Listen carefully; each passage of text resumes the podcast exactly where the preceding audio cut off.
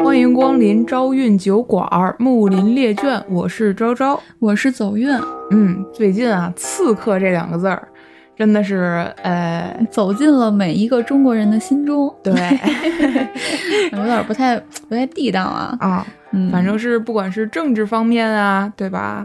还是咱们民生方面啊，买个雪糕啊， 嗯都都碰见这两个字儿。对，所以我们决定今天哎，来带大家聊一聊咱们中国古代的那些刺客。对我这儿呢找了一个中国啊传说当中的四大刺客。嗯，嗯，我这今天给大家讲啊，一共四个刺客的事儿。对，因为毕竟咱们大家普遍都知道的，肯定就是荆轲嘛。嗯，最有名儿的啊，所以这个我们就放在最后再是嗯 说一说，对吧？啊，那我们这期节目里还会涉及到中国上古的十把神剑，对， 对吧嗯，非常有意思。哎我也是背这期节目的时候才发现，其实上古神剑的名字其实都非常玄幻。嗯，然后呢，还有我们中国古代的这些《刺客列传》里边几位刺客的战力，对大家可以有一个大体的这种概念和了解哈。其实它对并不是一个只局限于游戏里的角色。嗯，那咱们就开始吧。行，那咱们呢就先从今天要说的第一位刺客开始讲起啊。嗯这位刺客呢是战国时期，他的名字呢叫做专诸。咱们呢就要先从当时战国时期吴国的这些政治上的事儿啊，开始给大家铺垫一下。嗯，我们今天的刺客大部分都是战国时期的，是吧？对，都是春秋战国时期的嗯事儿啊。嗯这个专诸呢，它处于战国时期，它呢和当时战国时期的吴国啊有着千丝万缕的联系。 我嗯我们之前节目里可没做过什么吴国的事 儿，对，比较透明哈。嗯，吴国呢当时的大王啊叫做吴王僚，嗯，咱们就管他叫倒霉僚。好，为啥倒霉呢？因为啊，他啊被他的堂兄弟公子光篡位了，哦而且这个公子光呢还篡位成功了。成成为了之后的吴王阖闾，所以咱们就管这个公子光呢，就叫篡位光，好篡位光 啊。大家不要骂我们啊，因为嗯我们俗人也起不了什么好名儿。如果一直说这两个人的本名呢，大家如果不太了解的朋友可能会绕，因为毕竟我们就绕了有点儿。对所以我们就起一个通俗易懂的名字，对吧？对，就咱就篡位光和倒霉僚聊啊，嗯一下就懂，对吧？对，这个事儿啊，要从什么时候开始说起呢？就是啊，这个吴王僚继位之后啊，他的这个堂兄弟啊，篡位光，其实很长时间都想篡位了，嗯但是呢，由于一直没有找到合适篡位的方法，所以就一直在摸索嘛。啊，人家就就是把这个当成毕生人生理想了，是吧？对，就一直就我想追着这我想王位当嘛科学家，我想当老师，我想当 王，对我篡位。？对，哎，那你觉得就是古代的时候，我要想篡位，我最直接的方法是什么呢杀呀，对呀、 杀王啊！是，所以呢，咱们这个篡位光呢也是想到了，嗯我直接把这倒霉僚搞死，对我我就是能上位。我觉得应该不管他怎么上位，他前提都得是把本主给弄死，对，对吧？只不过暗杀更快一点儿。嗯那咱先不说找这个专诸啊刺杀的事儿，嗯咱先来聊聊啊这位篡位光，也就是咱们公子光身边的两位谋士。为什么说这两位谋士呢？因为这两位谋士啊特别有名儿。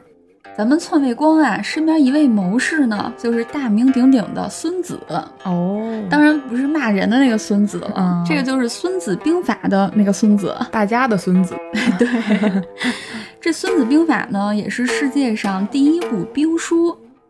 这儿给大家呢，呃，稍微讲一个关于咱们这位孙子啊，他的一些小故事。对，为什么要讲呢？因为走运感兴趣。对，就说呀，这个孙子啊，他出了一部兵法嘛，嗯就是专门给这个吴王讲，就是咱怎么练兵嘛。对，教吴王怎么逃跑，走为上策， 对对对，怎么走，教你。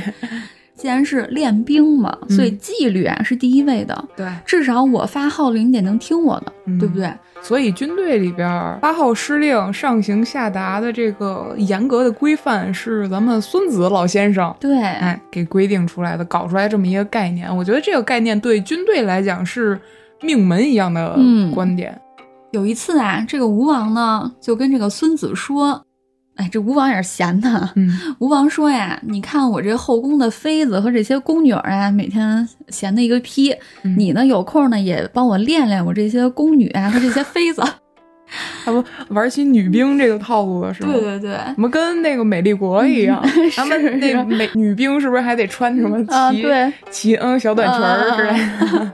当时呢，当时也不用穿啊，嗯咱就是穿正常的衣服。就让那个后宫嫔妃打军体拳。啊就当这个孙子呢要操练这些妃子和宫女的时候啊，嗯，当时呢这些妃子和宫女呢不拿这当回事儿的，是啊嗯，而且就是也跟非常炊事班似的，一个个对站的，非常军姿也散漫啊，对军姿也不整齐。对，就嘻嘻哈哈，也没拿孙子那个号令当回事儿嗯。敬妃到， 还有什么？呃，宁贵人到，啊 对，当然也没有妃和贵人啊，就那意思。嗯这孙子呢就说呀，练兵呢，我就必须要强调这个纪律。嗯我下令啊，儿敢要是敢不听的话，就不管你是妃子还是宫女，我就都给你杀了。嗯，为了让他树立这个权威， 哎，还真就把当时打死也不听话的宫女和妃子杀了几个，直接砍头哦了。所以这个事儿啊，就给当今啊留下一个成语，叫做“三令五申”，嗯，就是从孙子这块儿来的。哦，嗯，那砍了头之后呢，当然显然呀就听话了，嗯所以呢也呃让吴王啊能知道了，哎，咱这个军令还是有效果的。说完这个篡位光身边的第一位谋士叫孙子嘛，嗯我们再说说他的身边的第二位谋士。这第二位谋士呢，就跟我们今天要讲的这位刺客专诸就有了一些联系。嗯这个第二位谋士呢，叫做伍子胥。这伍子胥呀、他本来特别喜是欢，特别喜欢嚼槟榔，孩子叫五子醉真的吗？ 啊，你没见过我吗？不知道 啊，你行你就自当你知道好吧，不然嗯好显得吧你很没有阅历。行好， 少嚼啊，口腔癌。嗯嗯，这伍子胥呀、他本来呢是楚国的官员，嗯那他为啥跑到吴国来当谋士了 呢？吴国槟榔多，便 宜， 那边都十五块钱一包，这边九块钱一包。消费不起了是吧？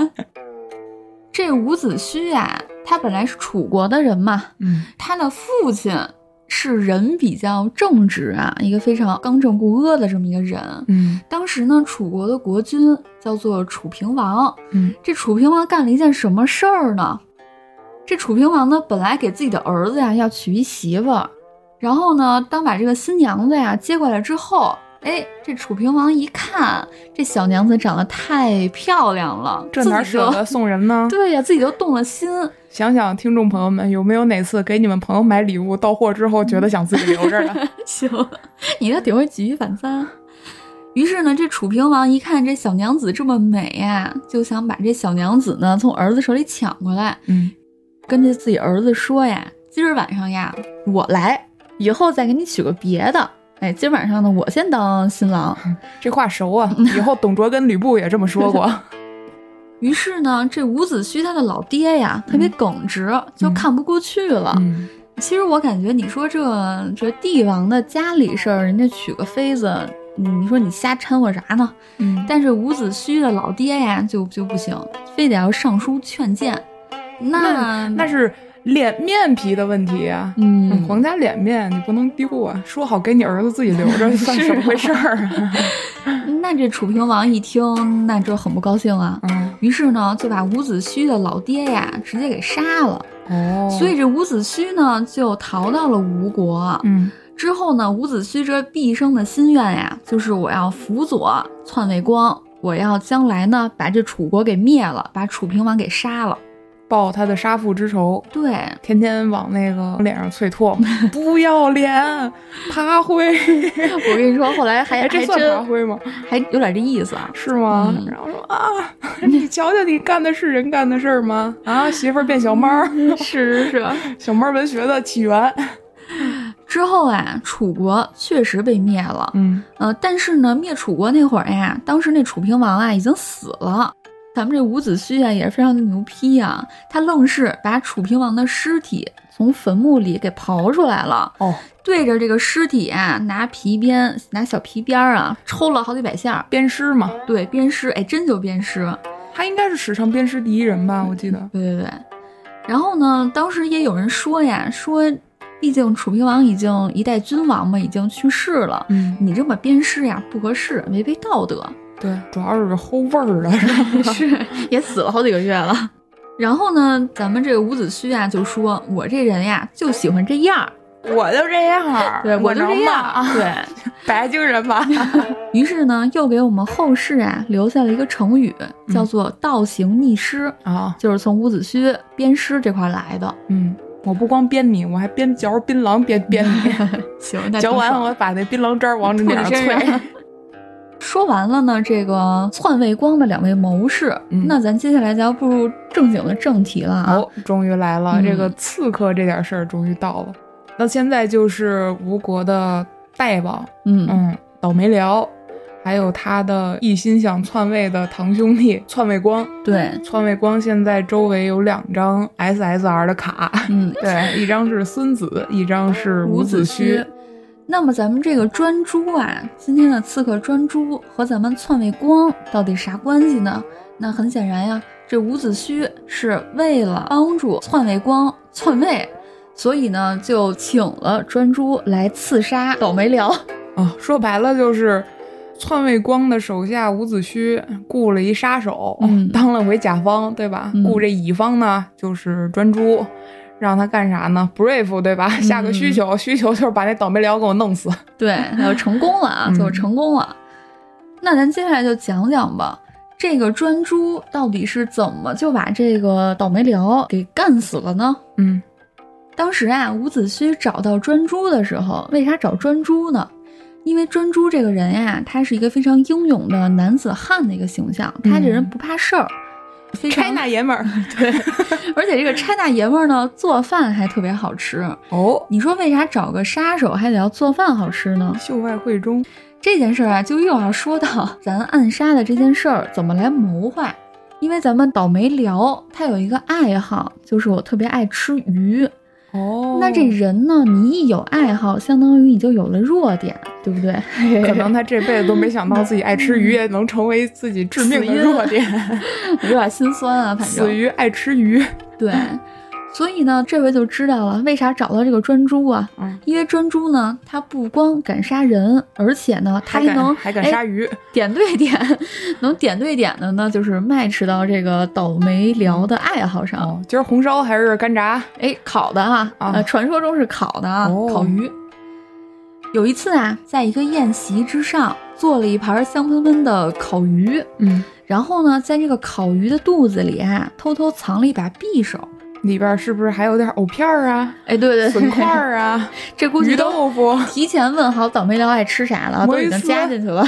吃香的还是香辣的？你是饿了吧？这鱼呢一端上来啊，倒霉聊啊就说：“哎，这鱼真香。嗯，”专诸呢就说：“大王，我做的这个鱼，我得亲自过来告诉您，这鱼啊，先吃哪儿后吃哪儿，怎么吃呢？这鱼是最香的。”所以呢，倒霉聊呢就让专诸说：“哎，那你来吧，你过来，来，你教教我怎么吃这鱼。”嗯，于是呢，专诸就这样啊，慢慢的靠近了倒霉聊。这一靠近呢，他就猛地从鱼肚子里啊，直接抽出一把匕首，吧唧，呃也不是吧唧，应该是呲啦，呱 呱丢儿 丢儿一下。流儿就把这个倒霉聊一下就给刺杀了。哦，所以呢，这件事儿呢，也被后世称为叫做“鱼腹藏剑嗯”，，就是这么一个典故。哎，这专诸的手，他倒是也不怕烫啊。呃，对那，烤鱼在那儿烤着呢，直接下手就往鱼肚子里 掏。你别说他掏了，我就吃条烤鱼，我下嘴我都费劲。 你说万一当时他要是怕烫的话，一哎捏没、 没捏住，哎呦呦呦，家伙有点烫嘿。 哎，瞧着我这大拇哥一水泡嘿。嗯那最后呢，这专诸呢也被涌上来的侍卫呢就给乱刀砍死了。嗯，其实他这个行为跟荆轲的差不多嘛，嗯图穷匕见。这个对是鱼上来了，肚子里藏刀，嗯，鱼腹藏刀。再给大家补充一个我个人感觉非常感兴趣的一个点啊，啊，这一整期不都是你感兴趣的吗？对对对对，我跟你说，我们这木林猎卷就是讲咱俩感兴趣的，嗯根本就对没有 care 听众，你知道吗？ 哎，但是我们下期啊，下期木林列卷打算讲一个我们听众给我们留言的一个人，嗯黑袍某某某啊，咱们就下期再说了。嗯，赶紧拐回来吧 拐回来嗯这刹车比我上期那手刹拉的还紧。上古十剑，嗯，这上古十剑之一呢，就有我们今天专注用的这把剑，嗯叫做鱼肠剑。哦，那它是匕首还是剑啊？呃，是这样的，这个事儿呢，我也去查了一下，嗯，反正说呢，当时专诸刺杀用的呢，那肯定是匕首，毕竟咱也没那么长的鱼啊。对，当时他给用的给吴王弄条二百斤大鲤 鱼，从尾巴吃吃到明年开春儿能吃完。啊他当时刺杀的时候用的肯定是短匕首嘛。 嗯，至于说这俩到底为什么不一样呢？你我也也不知知道 我就只能给大家解释到这儿你就你从从一开始就是认真的看着我给我解释的时候，嗯我就知 道你肯定就最后憋一个不知道的屁。只能给大家解释到这儿啊。我猜猜，你说那烤鱼不得有鱼盘 吗？那鱼盘底下不得有汤儿吗？对吧？可能是那汤儿给淹上，嗯，汤儿没过去，你不就看不见那尖了吗？哦它不一定非得跟鱼一边长啊。哦，有道理。你吃烤鱼不得点儿配菜啊？人都吴王，哦，是啊。 人都吴王级别了，不可能光干巴巴烤一鱼吃吧。哦，你的想象力真的可以。嗯，我也是按照隔壁这烤鱼店的想法行吧，想。拐回来 吧。那给大家讲讲这个上古十剑都有哪些剑吧。是，反正你也讲不出别的来，你就讲讲名儿嘛。对，就讲讲名儿。我知道的只有干将和莫邪，大家都知道嘛，干将和莫邪是两把剑。因为那因为游戏里有吧？对呀、嗯游戏里的那个干将莫邪是一个人儿。啊，嗯，呃，？是农药吗对， 是农药吗？是。哎，我记得里边他画的人物也是两个人啊，例会也是两个呀，哦，对对嗯对，他那个莫只，不过他这个角色叫干将莫邪，嗯把俩对人变成一个人用。哎，对，嗯第一把啊，上宝古剑叫做轩辕。什么叫上宝古 剑？你说 我这词竟儿，然一你点儿都没觉得奇怪，你竟然就这么顺利的说出来 了，又让听众看笑话了。咱们嘴就是这么行利索啊。行行第一把剑，轩辕下雨剑，这把剑也被称为叫做圣道之剑。嗯，第二把剑叫做战卢，嗯，这把剑呢是人道之剑。人道之剑，嗯，哦，我感觉有点儿小小日子那边的感觉了。有那味儿。嗯，第三把，第三， 第三把剑，第三把剑叫做赤霄， 嗯这把剑呢是地道 之剑，第一道皇帝的帝啊。大家是不是根本都不知道我们在说什么？最地道了，就是这把剑。这剑你拎出去就特讲究，你知道吗？对非常吃地道吃烤鸭你都必须得片成固定的片儿，然后就讲究地道。对。 第四把剑呢叫做太阿，嗯，微道之剑。我觉得这名儿还挺帅的，嗯太阿，对，第五把剑叫做七星龙渊。这就有点中二了。嗯，其实这名儿我老感觉最像那种武侠剧里会出现的名字。你想，嗯七星龙渊就有点像《倚天屠龙剑》那种感觉啊哎。。对，这把剑叫做诚信高洁之剑。哦，我就感觉这“七星龙渊”这几个字儿，感觉像是小救星小度用的剑， 是不是？行，第六把剑就是干将嗯至情之剑。嗯， 那第七把剑呢，就叫莫邪，同样也是至情之剑。这是一对儿是吧？对，一对儿，公母对，公母剑。啊，就刘备手里用那个不雌雄宝剑吗？你知道刘刘备备还有这个呢？哎，刘备武将出身，你以为刘备是一个普普通通的文弱书生吗？人家是将军。你上期还说刘备是宰鱼的呢，我上期说是刘备是编草鞋的，啊， 编草鞋他的。。，当将军之前编草鞋对，第八把呢就是鱼肠剑，嗯，这把剑呢被称为叫做永绝之剑，就是非常勇啊。就咱们今儿专诸用的这把剑，嗯，第九把呢叫做纯君，嗯是尊贵无双之剑。我感觉这名儿就很优雅，就感觉像是那种牛奶的那种高端品牌，你知道吗？ 怎么着？咱以后不能说名儿 啊，不是每把剑都叫纯君。会有人告我们呀？ 嗯，你管他呢，告了再撤呗。 行。第十把剑叫做成影，嗯叫做优雅之剑。哎呦，这不行啊，这个太过于成影优雅。嗯成影感觉没有纯君优雅。嗯，嗯，行，行，这十把剑大家就听一乐儿吧啊。嗯。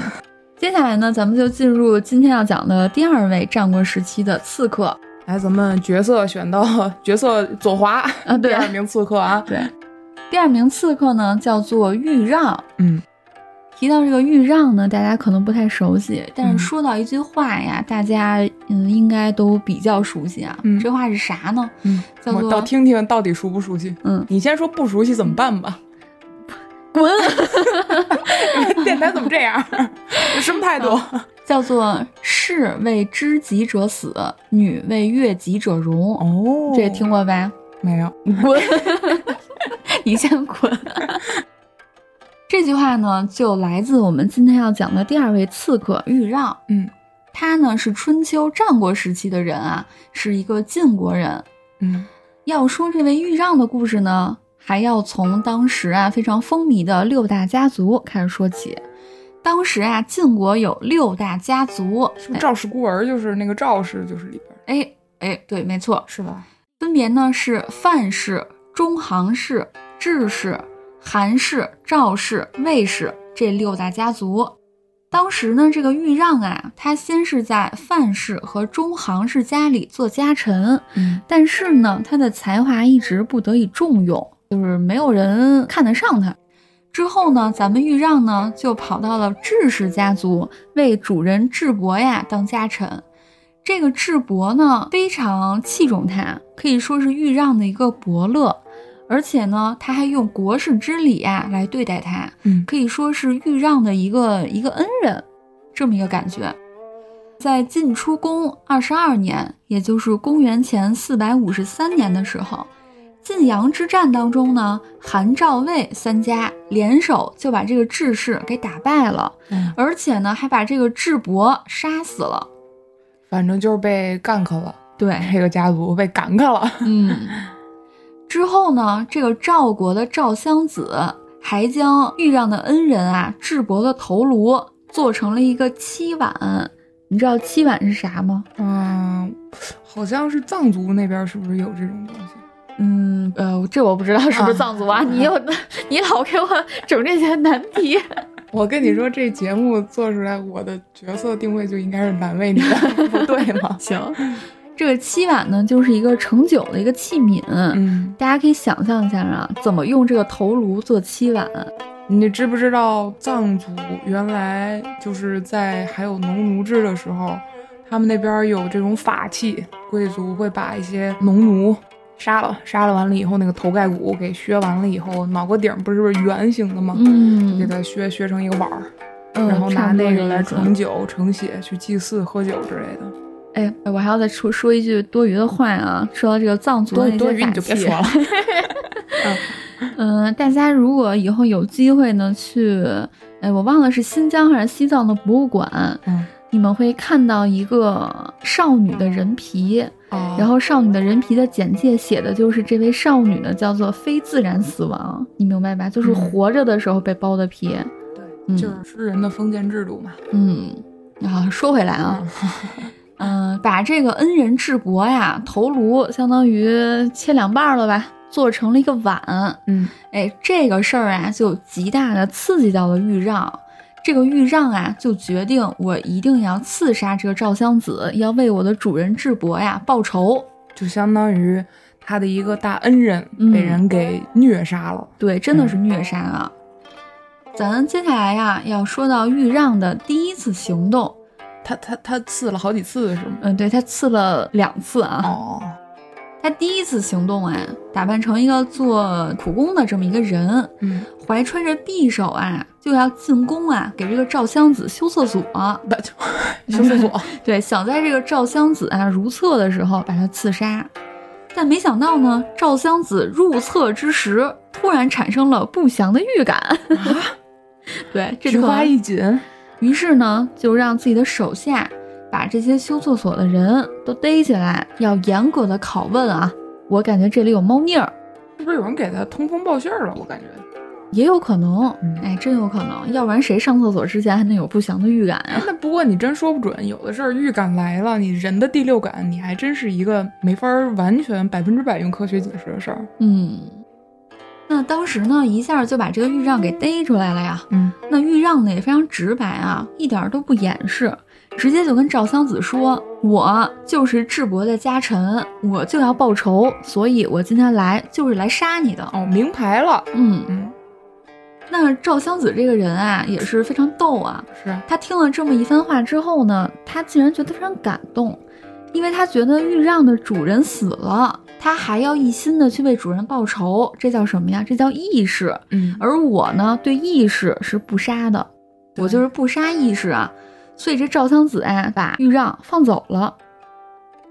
其实我有点能理解啊，因为在那个时代，人对于这种信仰或者说这种慷慨就义啊，这种人文精神还是十分嗯崇敬的，对吧？所谓的“士为知己者死”嘛，嗯这句话之所以能流传这么多年，就是因为当时的人他会把自己的精神世界看得比肉体更重要。所以也就是为什么春秋战国时期出了很多这种勇士啊？对，而且就退一万步说，你这个王想杀他，但你在王这个位置，人家这个漂亮话一放出来了，对吧？嗯你直接一句“我干他”，嗯杀了，对，那人家也会戳你脊梁骨。这个豫让回去之后呀，他这就知道了呀。那嗯赵襄子认识我了呀，嗯，那我之后就不好再去伪装了。对啊，那他怎么办呢？他干了一件非常忠烈的一件事儿。他呢，为了继续给他的主人智伯报仇，嗯，他呢把自己浑身呀都涂满了漆。这个漆呢涂在身上啊，你的皮肤肯定过敏嘛，嗯又疼又痒，又紧巴着这个皮肤，而且好家还伙，他是要蜕层皮呀、对，嗯、非常的难受啊。而且不光如此，他呢还吞炭，把一个烧红的炭直接从喉咙咽下去了，我的个妈！所以，他的喉咙呢就被烧坏了，他的长相和声音啊就都变了，这下血本儿啊，啊，真是下血本。他把自己相当于毁容了之后呀，就准备开始第二次刺杀。嗯，这个时候呢，其实也有朋友呀问他，嗯说你何苦要这样虐待自己呢？你这么有才华，你为什么不你先直接投奔赵襄子吗？你等赵襄子，哎，慢慢的跟你熟了，信任信任你你了，了哎，你对那个时候出其不意再给他杀了，那咱那多曲好线呀！嗯救活，对吧？别这么莽。对，但是呢，这豫让呢就说了，说如果我投奔了赵襄子，赵襄子就变成了我的君主，就变成了我的主人嘛。那么我杀我的君主，那就是不仁不义，这事儿我就不能干。嗯，太有真原正则了的，这对人真正的君子其实就是这样的，嗯我就是不能给自己找这些曲曲里拐弯的这些后路。其实我觉得，如果是这个事儿是真的的话，或者他哪怕他有百分之六七十、七八十的真的话，我觉得嗯这个人就应该像原来的咱们讲过的鲍叔牙一样，嗯，古君子之风嘛。对，我把自己的人格一定要看成是最高尚的东西，对它一定是白璧无瑕的。它哪怕对沾染了一点儿，我觉得我不认可的、破坏了我原则的、违背我道德标杆的事情，那我宁愿我就去死。对，这个哎对，哎我觉得还是挺厉害的。哎，真的是这种感觉。你说他嗯何必要吞炭，何必要满身涂满漆呀、嗯，你说他雇一个人杀是不是也行？嗯或者他是不是还有其他的办法？是但是他都没有选择那些其他的办法。孤勇者，对，接着说回来啊，嗯豫让的第二次刺杀，豫让呢得知了赵襄子啊外出的这个路线，得知赵襄子呀必须啊会经过一座桥，于是呢他就在这个桥下埋伏，想要等这个赵襄子过桥经过的时候，咔嚓给他拍一照片儿，要个签名儿，说哥哥， 你这刹车真的是。不是你不觉得这行为特别像饭圈行为 吗？ 嗯，你看私生豫让，啊，私生饭儿 对，啊，你接着说，当时啊，这个赵襄子的马车刚要过桥，嗯恨不得就差几步的时候，嗯打头的有一匹马突然惊了，突然撂蹶子了。哎，这一下呢，又让周围的侍卫又紧张起来了。这嗯马一惊呢，这侍卫一下就感觉说，哎，有刺客，是不是有刺客呀？于是呢，就一搜，哎，我靠，又把这豫让啊，又给搜出来了。 怎么这么倒霉啊？这老对哥儿，，这豫让又被抓了呀。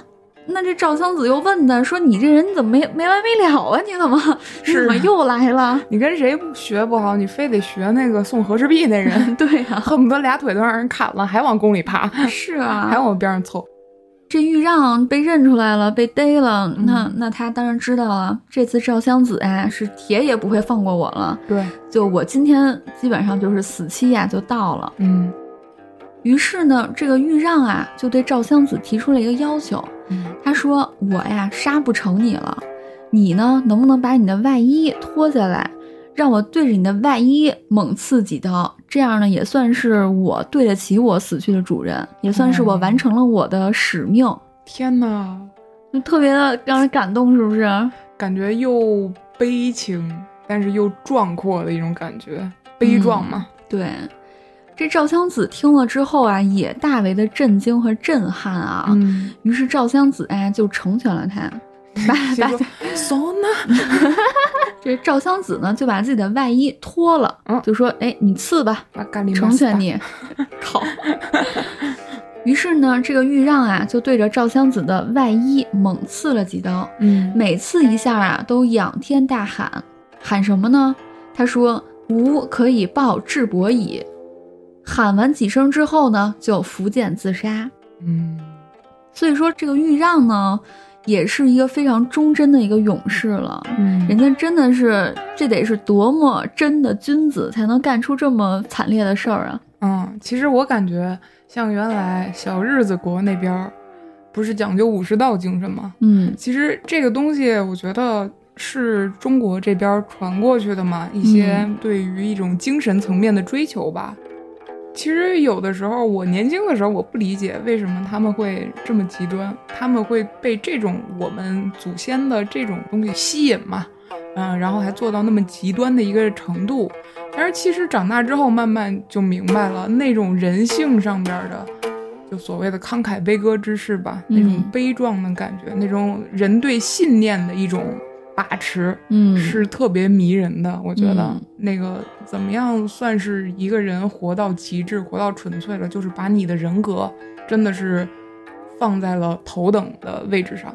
我以前呢不，过我觉得哈，嗯 就是我所谓的咱们祖先的那种波澜壮阔的那种人性的光辉，是小日子国那边怎么学他们都学不来的。嗯哎，对，我就想说这点， 就是你看咱们中国的，比如我今天讲的这位豫让，嗯他为什么能干出这么壮烈的事儿啊？嗯我我哪怕我多么的悲惨啊，我一定要自己亲自去报这个仇，我要为我的嗯主人报仇。嗯，他的这种壮烈呢，他是有他的仁义在的，对，他是有他的一个内核在的。嗯嗯但我一直觉得小日子国那边呢，他们这个内核可能就就差 一些。更更像一种传销和洗脑。嗯对，你真正的为一个精神高层的点为追求， 嗯，那种感觉就少了一点儿，对，可能更多的是纪律和规矩，嗯，或者说是统一啊，而不是说我的我是为了追求内心的一种嗯什么样的情感，然后我才去做这么壮烈的事对儿。，所以我觉得相比来说，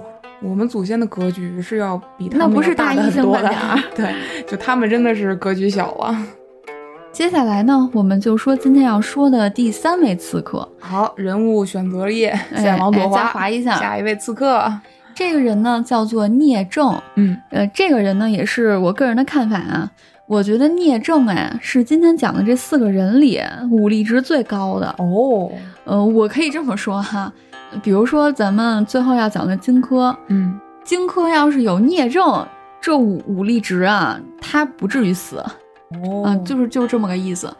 这个聂政呢，大家可以往后听听啊，人家真的就是纯靠手艺，武力值真的爆爆满，技术流，对吧？哎技术流 的，就真拿技术硬扛。对，那专诸是刺杀成功了，嗯豫让是刺杀失败了，嗯，那聂政成没成功呢？哎，那咱啊嗯听一下哈，嗯，聂政呢，他也是在春秋战国时期啊，嗯，他呢是韩国的人，他本职呢是一个屠夫。刺客呀，是他的第二职业，相当 于是，人家本职呢是屠夫。这个聂政呢，怎么在这个江湖上就留下大名了呢？嗯说有一次啊，这个聂政啊跟人干架，凡是看见这场面的人都说这聂政打架太牛批了，嗯太能打了，招数太炫了。火前留名，就是一下就火了。就当时在这个时期，聂政的这个干架可以说是江湖第一的这么一个地位。哦，干架非常厉害，所以呢，他也就成为了江湖上一个非常能打的这么一个传说啊。嗯有一次啊，这个韩国的贵族一个人呢叫严仲子，找到这个聂政，愿意出高价呀，说聂政，你为我杀一个人，嗯我给你多少多少黄金。但是呢，这聂政啊，就是一点都不受这些金钱的什么诱惑对诱惑，绝对不当乙 方，对，乙方没尊严。对，我不接这个单。嗯这个聂政非常仁义，嗯他说呀，我为什么不接你这个单呢？哪怕我这么能干架，对吧？可能我为你杀一个呢，我有这个能力，但我不接这单，嗯，因为啊，我妈妈还活着，我的姐姐呢也没有嫁人，这家里呢就我一个男子汉，我呢不能冒这个风险。我万一要是为你干活，我先死了，那我家里的妈妈和姐姐，这不就没有家里没有支柱了吗？嗯所以我呀不能接你这单。那这严仲子呢，也就只好作罢嘛。杀手的最温情的一面就是家人。对，哎那不久后呀，这个聂政的母亲去世了。嗯，那严仲子一看呀，哎，机会来了。于是呢，呢，严仲子啊前去吊孝，这老哥也挺执着。对，贼执着， 拜祭啊聂政的母亲，而且呢还陪着这个聂政啊一直处理一些后事，嗯可能呢也是出了一些力，出了一些拜钱，拜祭应该祭奠吧， 呃祭奠祭奠都人都没了还 拜，祭奠啊，不能面当面的了吧？这个严仲子呢，装的非常的真诚啊，装成一副非常直接过感恩戴孝，我的啊天儿啊！ 就是这个味儿啊，就是这个味儿。于是呢，聂政非常感动啊，就觉得我与你啊就几面之缘，嗯我的母亲死了，你还过来， 哎，吊孝吊孝什么的吊唁一下，对。而且哭的那么悲，花二百块钱雇的那个都没你哭这么像 是、啊于是呀、这个聂政呢就把自己的姐姐嗯说了个亲，给嫁出去了。嗯他呢就决定我要帮你严仲子，我要帮你杀人。那么严仲子要杀的这个人是谁呢？这个人呢叫做侠累，侠累呢是韩国的一个国相。那严仲子为什么要雇人杀这个侠累呢？嗯因为呢，在侠累啊任这个相国的期间，与严仲子争权，哦，啊，咱们今天这个甲方严仲子呢，嘿，没争过，失败了。政治集团斗争呗。对，嗯所以呢，严仲子呢就被挤兑走了，不得已啊远走他国。所以他呢一直对这个侠类啊怀恨在心，骂骂咧咧下线了。对骂骂咧咧。于是呢，这个严仲子啊就想让这个聂政你呢去帮我把这个侠类给我杀了。嗯，有点像黑帮火并。我我为什么之前说我感觉这个聂政他的武力值比较高呢？嗯，呃会因会为啊用 AK，为了八倍镜儿。 No no no，嗯，这个聂政杀人呀，非常的非常白给，呃，不是不是非常白给 白给非常非常直接，非常直给啊，非常直 接。白给可还行。他不像其他的刺客搞那些弯弯绕儿，没有那么麻烦。比如我要鱼肚子藏剑，我要搞这些手法上的是吧？不设计这些剧情啊，嗯，人家聂政杀人，人在哪儿，好进不好进，我就直接闯进去。我不管你这哦个相国府还是怎么着，你有多少侍卫，我直接我就拿着刀我就 进。嗯我只要是知道你跟哪儿，对，我提着刀我就找你去。 对对对，我不我不弄那管那些那些花里胡哨的， 有没有人拦着我无所谓，拦着我我就我就杀。对逆我者杀。对对吧？ 那我就能冲到你身边儿，对啊我就弄你；我要冲不到你身边儿，我也服我也了，认了 我对服了。哎，就是这么一个人， 你可想而知他的武力鲁，啊，人家是有实力在的，对不对？哦人家要没有实力，人家不敢这么干嘛。哦，所以呢，这个聂政啊，直接呢就闯入了侠类的相府，当着几十个护卫的面儿啊，直接把这个侠类捅了个透心凉，哦就相当于当时那个府里的那几个护卫都没反应过来，成功了，成功了，直接把侠类哦给杀死了。 感觉哎有点像现在当今发生的一些政治上的事 情。是，是是不过人家好像也是潜入的哈，嗯，人家伪装了一下哦嘛，还嗯那还是伪装了，伪还装是成咱们相机了嘛？对，嗯还是嗯聂政对宝聂政没有没有伪装啊，伪装啥呀？不伪装，只给非常直给啊。我要杀你这几个字儿就完嗯摆在完事儿脸上嗯对，计划就是我要杀你这四个字 儿，但是你想呀，你是把这个侠类捅了个透心儿凉啊。他也没法抽身了吧？，对，但你没法出来了呀！嗯嗯你出来的时候，这护卫可都反应过来了，我有个人进来了，这可是。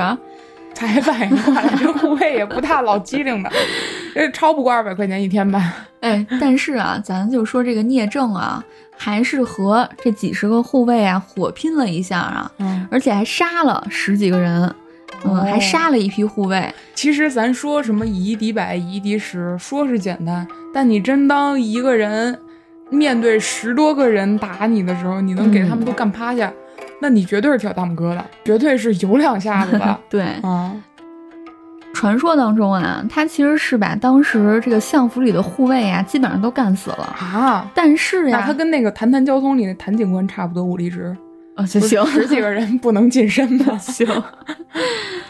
但是呢，由于后来呀、来了增援的人了，嗯人家我也不知道从哪儿增了援啊，反正呢就是这个增援的人手啊，呼啦啦一下就来了。这个聂政一看呀，哎呦，我这实在是冲不出去了。嗯看着这眼前乌压压的人呢，他也知道我今天呀必死了。嗯于是他干了一件啥事儿呢？他想要举剑自杀。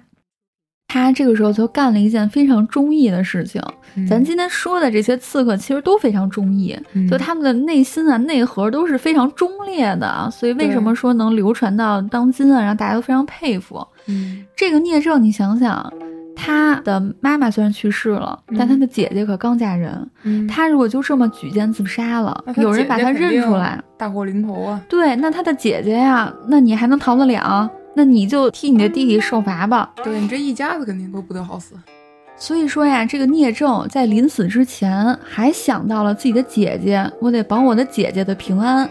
他为了怕呀有人把他认出来，他拿剑把自己眼睛挖了出来，挖出了双眼，而且呢把脸划烂，这才举剑自刎。嗯，天哪！然后这个聂政死后呢，韩王啊就把聂政的尸体拉到大街上悬赏，说谁认识这个刺客，你只要能说出来就给你钱。嗯，我就必须要把这个刺客到底是谁，我得给他揪出来。哦，那相当于他杀的是呃相国国，相，嗯，然后对，是这个大王要悬赏找你对这人，大王很生气啊， 你把我这一把手给杀了，这哪还行啊？ 你不如直接来搞我，对啊，王位给你好 吗？是啊，给你你这能太吗嚣张了。这个时候呢，韩王呢把聂政的尸体啊挂在大街上，让大家悬赏嘛，都来认一认。那么聂政的姐姐也看见了，这一家子呀真的是非常忠勇。这聂政的姐姐看见自己的弟弟啊已经面目全非了，她万分的悲痛。她呢就决定，我弟弟死的这么惨烈，我要让他死后留名。这个人不能白死，我的弟弟哦不能说就是一个无名氏了。嗯，于是呢，这个姐姐在弟弟聂政的尸体旁边喊出了聂政的大名儿，拿刀自杀了，哦，那这一家子都是非常忠烈的。忠烈之士嗯啊。所以说这个故事结尾也非常心酸啊。嗯这个弟弟呢想着姐姐，姐姐呢看见弟弟这个呃毁容的这个尸身啊，也是非常难受。嗯于是这个姐姐呢我不嗯能让你当一个无白名死氏鬼，，对无对名对氏，，嗯，所以也就是因此呢，聂政这个名字呢才能流传到今世，让我们知道。哦，那真的是这些刺客说下来都越来越佩服他们了。对，那么接下来呢，就要说到啊，大家知名度最高的一个人，哦，嗯，荆轲。哎，那么我们角色又往左滑一个，这个荆轲刺秦王啊，这个应该是写进我们的小学还是中学的课本里，嗯、应该是中学吧，嗯初中吧，我记得。也是给大家重新的讲一下这套故事啊，也给大家就是重新的拉回一下初中语文的回忆啊。嗯荆轲刺秦王，咋回事呢？在公元前二百二十七年的某一天，这一天呀，秦朝的都城咸阳的王宫里啊，那是喜气洋洋，张灯结彩。为什么呢？因为这一天呀，一场非常盛大的仪式即将到来。而这一天呢，秦王嬴政也特别高兴，因为啊，今天要举行的这个盛宴将用当时最隆重、最高级的一个礼节，嗯叫做九宾礼，来迎接这些贵客。所以这一天呢，整个王宫里的气氛呀是非常欢快的啊，嗯，嗯，大家都是非常欢腾的这么一个景象。嗨嗨 皮皮，是。那么今天来的是哪位宾客呢？那这个宾客他为什么如此的重要呢？这个酒宾礼啊是啥意思呀？它为什么是 它为什么是当时最高贵的礼节呢？嗯酒宾礼啊，就是比如你是那个贵客， 嗯，你前面呀有九个人领着你上殿，嗯就是你前面有九个礼仪小妹儿啊，有可能是礼仪小哥啊，带领着你斜着那种绶 带穗儿啊的， 对对对，就叫九宾礼。顶级礼仪。嗯，其实这天呀，即将举行一个国家的受降仪式。嗯这个国家是哪儿呢？就是燕国。当时呢，秦王嬴政啊，已经灭了战国七雄当中的两雄，灭了韩国和赵国。当时啊，秦军啊，大军已经逼近了燕国的国界，而这个燕国呢，就不打自降嘛。本来他们太子燕丹也是个衰包，嗯对。 那么今天要迎接的贵客呀，正是燕国的两位使臣 嗯，来投降来了。而且呢，这两位使臣呀，还即将带来两件礼物。嗯这两件礼物呢，也是特别的让嬴政感到开心。嗯第一件礼物呢是人头，第二件礼物呢是地图。这人头是谁的头呢？安无期。哎，是可可以非常博 学。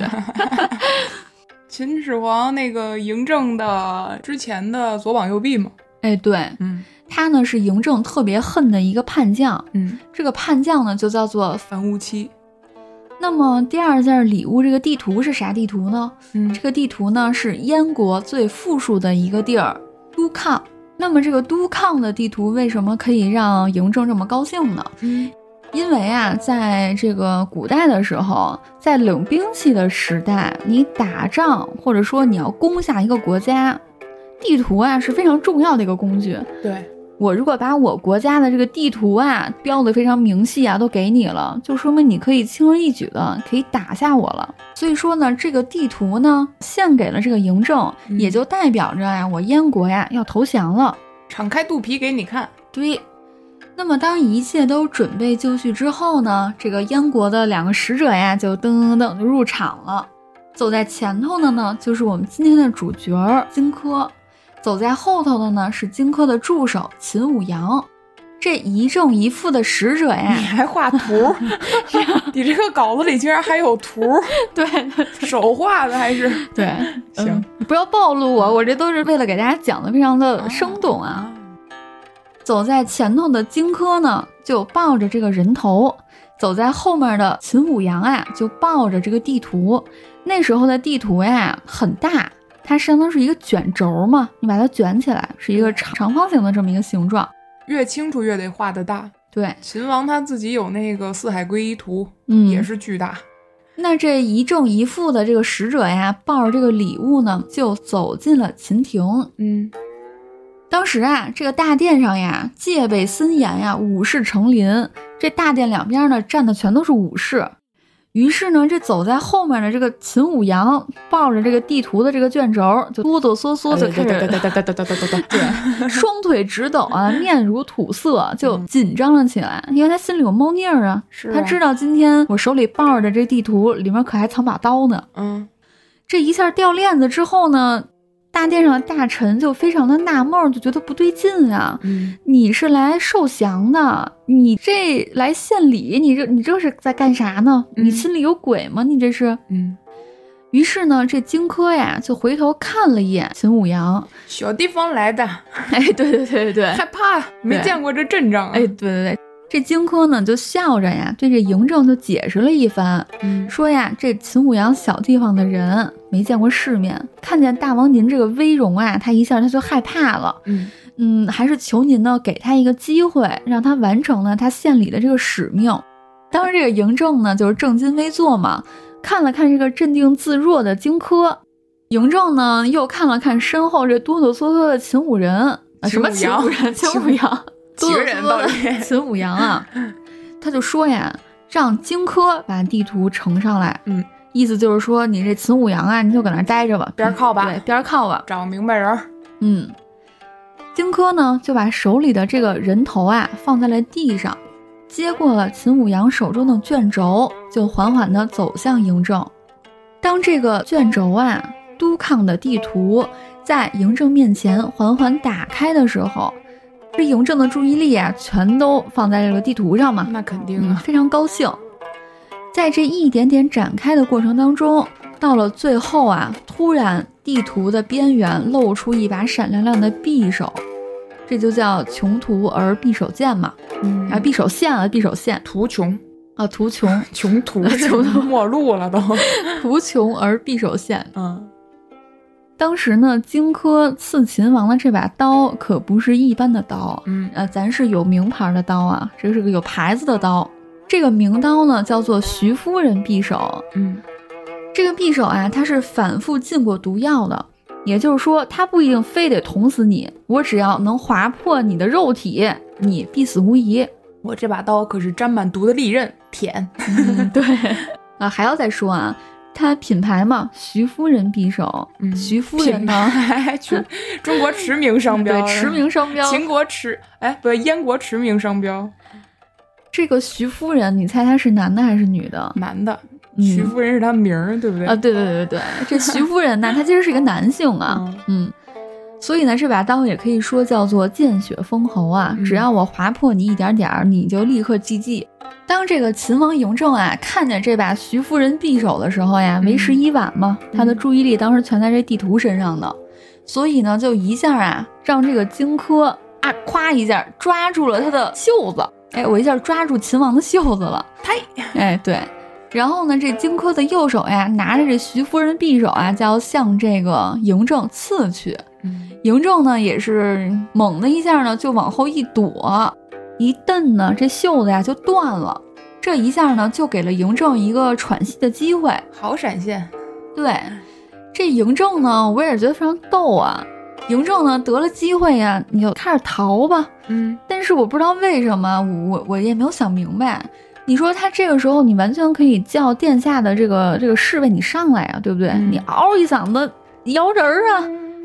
但嬴政不这样，他得了机会呢，他就开始在这个大殿上跑，绕着那宫廷那柱子跑，然后荆轲呢就在后面猛追，嗯就，这俩人就跟老鹰捉小鸡一样，就围着这大殿的柱子就跑起来了。嗯，秦王绕柱 嘛，对，秦王嬴政啊，当时啊想还手来着，因为嬴政当时佩剑了。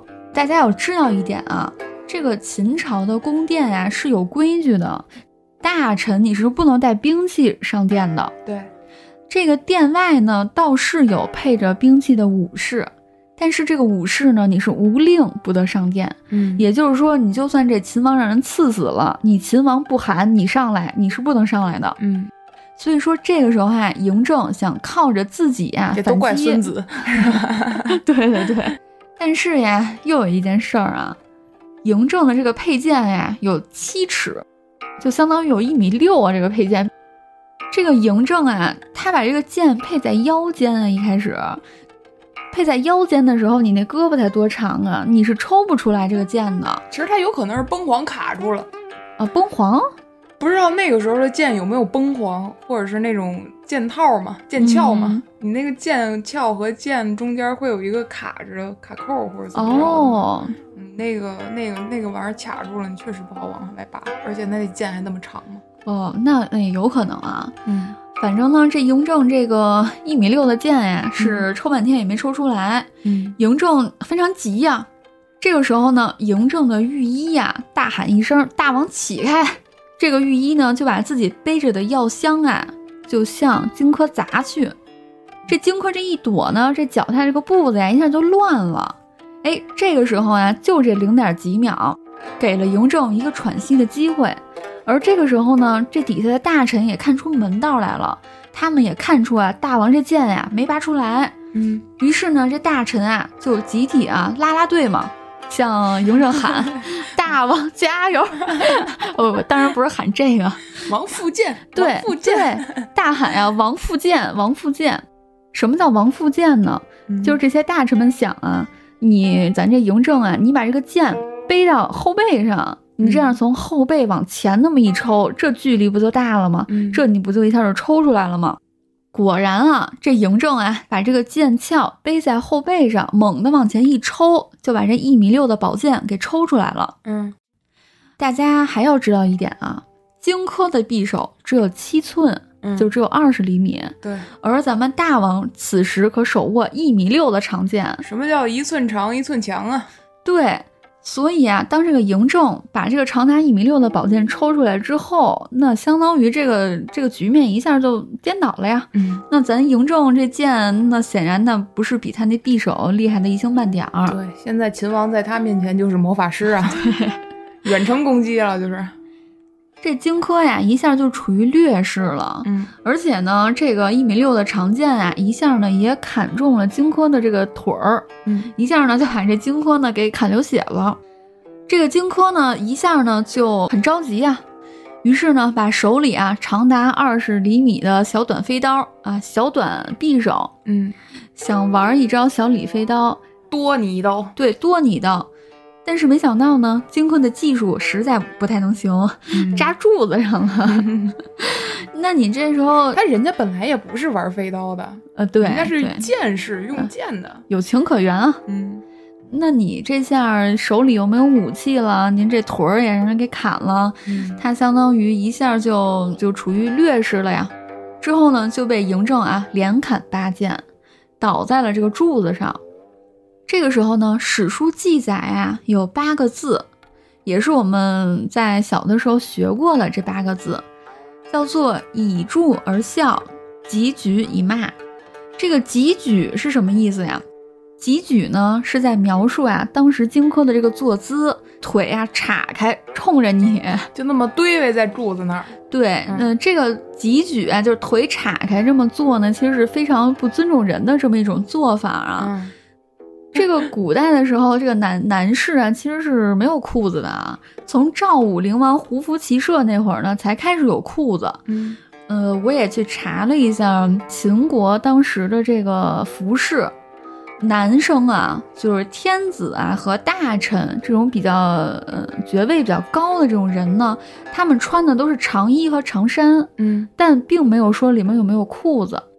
唯独说啊，明确说了啊，就是秦朝的服饰里有裤子的是武士和农夫，所以说呢，极有可能啊，呃，这个当时荆轲的那个叉着坐呢， 就可以可能把鸡露出来 了，所以就是也非常不屑啊，大家可以想象一下那个场景。拿秦始皇说，竟然拿吉尔对着我。 对对对，嗯、这句话也非常有名儿嘛，“以柱而笑”，就是说这个荆轲呢都被砍伤啊有了，啥名儿？嗯，靠在那个柱子上啊，就围在那儿，哎，还笑着啊、嗯说，而且呢还叉着腿啊，把鸡露出来，哎，就骂这个嬴政。嗯当时这个这个情况，大家可以想象一下，啊我觉得也是非常的生动的。嗯反正之后呢，这个荆轲的结局呢，大家也知道嘛，被台下的武士上来啊，被乱箭砍死了。嗯，我能明白为什么秦始皇当时没叫殿下的武士，哎，为啥呀？因为第一个，他荆轲上殿的时候，他是有可能是，他算是使臣嘛，他又是带着这个樊无期的头来的，嗯他有可能身上其实有武器，只不嗯，过就是秦始秦王他们检查完了以后，给他做了做手脚，让他背着。哦，所以说，哎，周围的武将一看，哎，他怎么带着呃带着武器上殿？以其实那个，个秦王知道，他们那个后官，呃，管后勤的都给他那个剑都给撅了。啊哦，只不过是让他配着呀，就是显得好像我们尊重你似的。嗯我甚至可以让你燕国的来使带剑上殿，对吧？哦，所以这个时候，他就跟他手下的一些侍卫就说：“哎，你没甭管，甭管，退退边儿去，退边儿去。哦”他就是没管这档子事儿。再加上他那儿正看图呢，嘎嘎一一嘎啦一下把袖子给你扯住了，嗯，然后让你要一个人要杀你，那你肯定，你这个时候下施号发号施令的话，你冲谁发号施令？冲王翦吗？王翦没准还跟外头站岗呢，对吧？也冲你的大将军，你你可能都找不着他人，因为将军都是要配剑的，你不能嗯说这个呃，其实他当场更多的都是文官，对，所以你冲谁发号施令，其实他没有荆轲的速度快啊。而且我还有一个问题啊，咱都说这个忠臣啊，忠臣，嗯，你你看着这大王在上面被人追着绕着柱子跑，你这些文官你不想上去阻拦一下吗？所以秦始皇也怒啊，所以 秦始皇绕完柱给荆轲制服了之后，他也很愤怒啊。质问他的文臣，说满朝文武没有一个人上来敢帮我。对呀、为啥呢？可能满朝文武第一个是懵，第二个自己也怕死。嗯，这也他是是啊一个死士啊！你要想死士什么意思？嗯不要命啊！不要命的人，呃，穷的怕，横的，横的怕不要命的。街上嗯你随便看一不要命的人，你敢随便近身吗？不敢，对啊，而且满朝文武又不是我一个人，周围的人，这叫什么群体效 应？对吧哦是周围人都不上前，我上前，万一我梗儿了，对那对我有什么好处，对吧？嗯那满朝文武都不上前，你秦始皇跪下去，你也不能把满朝文武都杀了，对吧？嗯，所以啊，我感觉是这么回事啊，咱合理推测一下。啊哦，也有道理，那我再多说几句。咱们都知道荆轲刺秦王的故事，刚才你也讲了嘛。荆轲还有一个好朋友叫高渐离。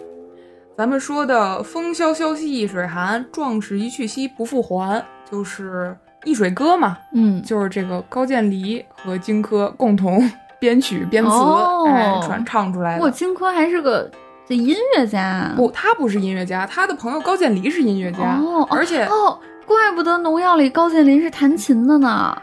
高渐离啊可以称作绝命琴师。哦，我的天呐，这一下就串起来了。为啥呢？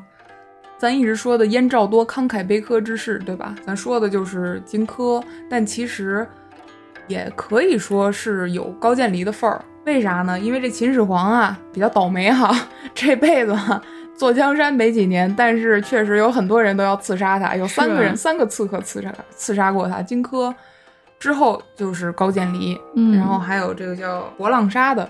那这高渐离又是怎么回事儿呢？他呀其实是个喜欢玩柱的这么一个琴师。玩啥？柱，呃，你记不记得原来咱们学课文说高渐离击柱？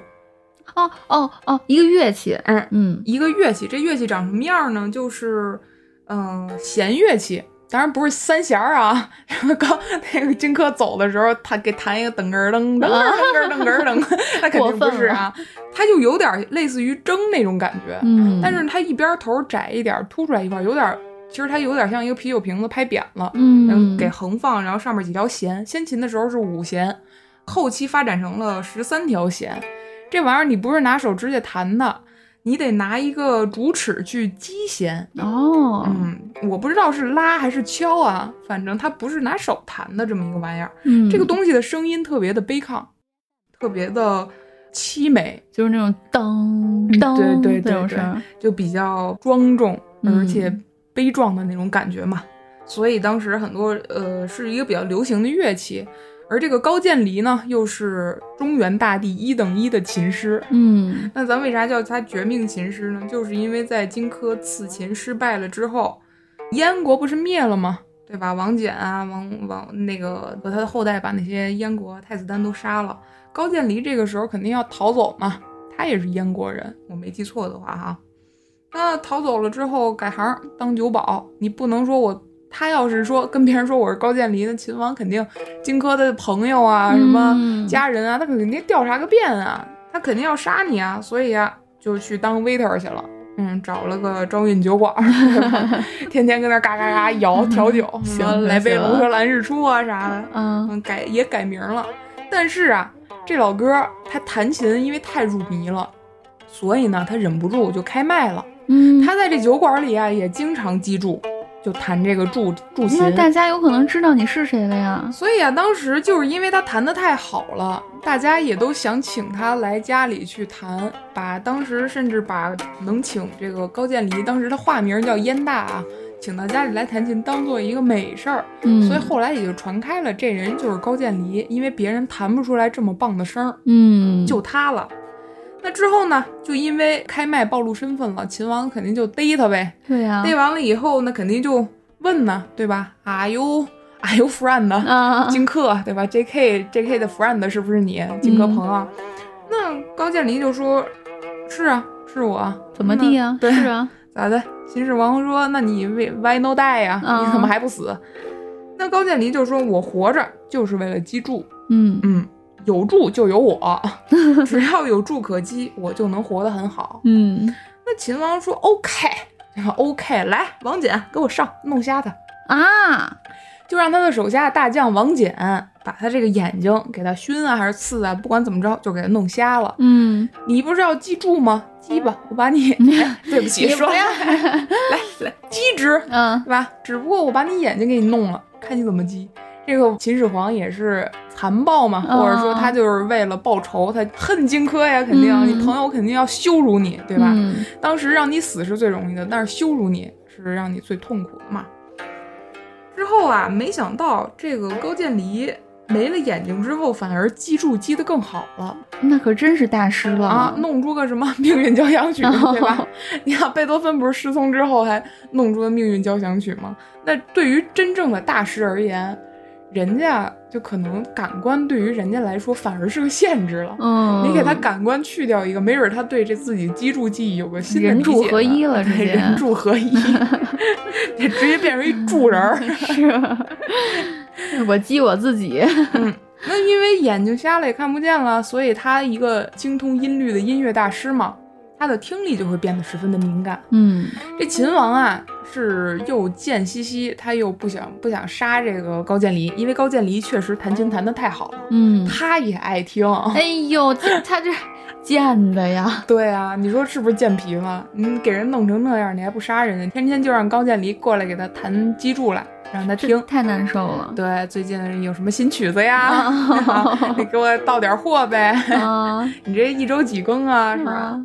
然后一开始啊，这秦王知道这高渐离肯定恨自己个儿啊，所以还离他远着点儿，让他嗯跟台阶底下，你离我这个床榻远点儿，你对吧？毕竟也有过荆轲那事儿了嘛，对你你 我你有别点上我跟前儿来对，啊我都！PTSD 了，对吧？嗯结果后来听着听着，你想一个瞎子对吧？他还是一个弹琴的，他又不是死士，呃，时间一长，秦始皇也放心放下戒戒心了嘛。嗯但是你要知道，这个高渐离他的听力是十分好的，当时他都能听到秦始皇的呼吸声，是每次离他越来越近的。哦，所以啊，知道这个秦始皇就开始慢慢 靠近你，哦然慢后慢呢喜欢你的， 慢慢请你给我记哦住。是吧 他觉得你靠近了，我就有机会了。之后啊，他就把这个铅灌到他的琴里，嗯那铅块啊、水银啊什么，就这些重家伙嗯往琴里灌，因为他那个琴不是像筝嘛，它中间是空的呀。嗯所以啊，做完这些准备工作之后呢，有一天这秦始皇又说：“把那高渐离给我叫来，来嗯记住来，记住来，给我弄曲儿来，想听点音乐，对吧？”嗯直接就把那个网易云渐离给叫 来，选了个歌单，说：“你最近有没有新曲子呀？嗯弹给我听听呗。开机吧，啊，开机。郭建林说有，还真有。最近编了个小曲儿，然后噔噔儿噔噔噔噔儿，然后就开始击住，嗯，击着击着呢，嗯嬴政听开心了，嗯，听到他的呼吸声了。高进离直接一个腰子翻身，拎着这琴，也加上这琴要长得有点像啤酒瓶子啊，啊 可能拎着那窄那边儿，我哐叽一 下就开始往秦始皇身上凿。啊那，你知道他虽然说听力很好，但他是个盲人啊，他肯这定没有没那么快，没那么准，他他只有一次机会，对吧？他这个玩意儿就是，要不然你砸中他，给他开了瓢儿，要不然你肯定第二次你肯定判断不出来他的方位在哪儿了。对，但是很不凑巧啊，咱高渐离确实没有击中，没给这秦始皇开哦了瓢儿，所以这就失败了嘛。后来这秦始皇也就怒了嘛，就说你啊，给脸不要脸是不是？绞死，是啊绞死！来，王翦，王翦继续弄他， 啊就，给高渐离绞死，并且把他尸体给烧了。绞死就是吊死，对，给嗯吊死了。咱们理解这个高渐离这个人，他更多可能是觉得自己的尊严被践踏了。嗯，当然，有种说法说他是为了兄弟义气，他为了荆轲，对吧？为了自己的燕国。但我觉得更多的可能就是他的恨意哈，可能更多的是来自于秦始皇嬴政对他尊严的践踏。哎，我也觉得是因为他之前在酒馆弹琴弹得挺开心的呀，他也没想要嗯对复仇啊。对，你你说你要不然你给我抓住，我也不怕死；你给我弄死，对不对？嗯我也我也没说跪地求饶、屁滚尿流的。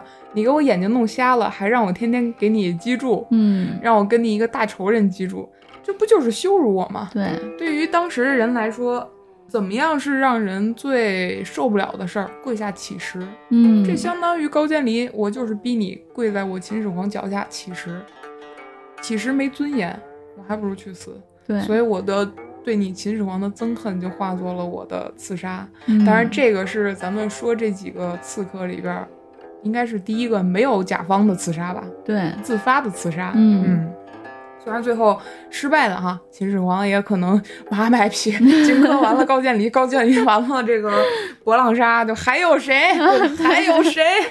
还有完 没完？ 我自己去死行不行？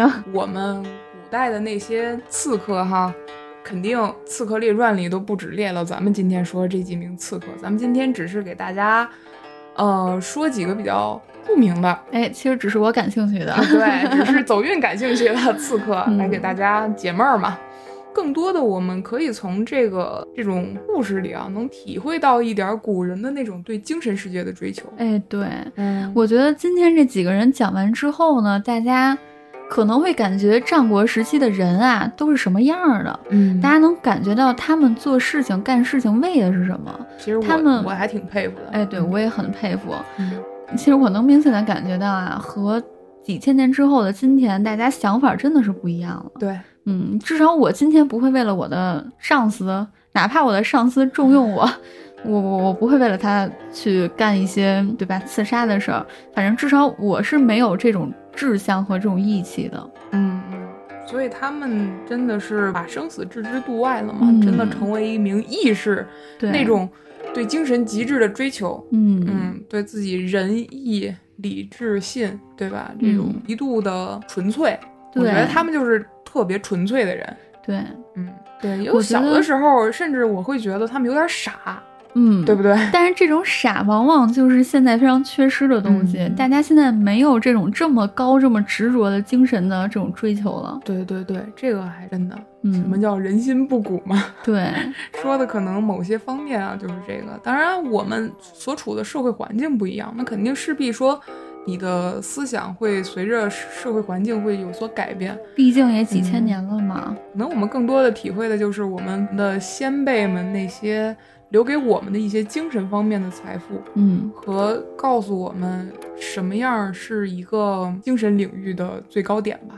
嗯嗯，那我们今天盘点了这几名刺客，如果大家觉得感兴趣的话，我们之后还可以继续给大家继续盘点，对吧？ 对我们古代真的还不缺刺客的。对，嗯刺客很多啊。是，那今天咱们就先聊到这儿。好，如果大家觉得我们的节目内容有什么更好的改进方向呢，也欢迎大家给我们友好的留言。嗯嗯，如果我们内容上面有大家觉得，哎，我觉得不是这样的，比如说高渐离，我就觉得他就是为了岳阳公主，对吧？嗯慷慨就义，你知道岳阳公主不吗？知道，啊呃，后世有流传一种说法，就是高渐离为了一个女子去刺杀秦始皇，那个女子就是跟他所谓的心意相通吧。这个咱们 可以可以可以，大家感兴趣的话，可以咱们下期再说，或者说嗯大家可以来评论区补充啊。行，那咱们今天的节目就先播送到这里，我嗯，们还是喜欢订阅加关注，招运老粉儿你最酷，嗯，谢谢光临朝韵酒馆，我们下次见。拜拜。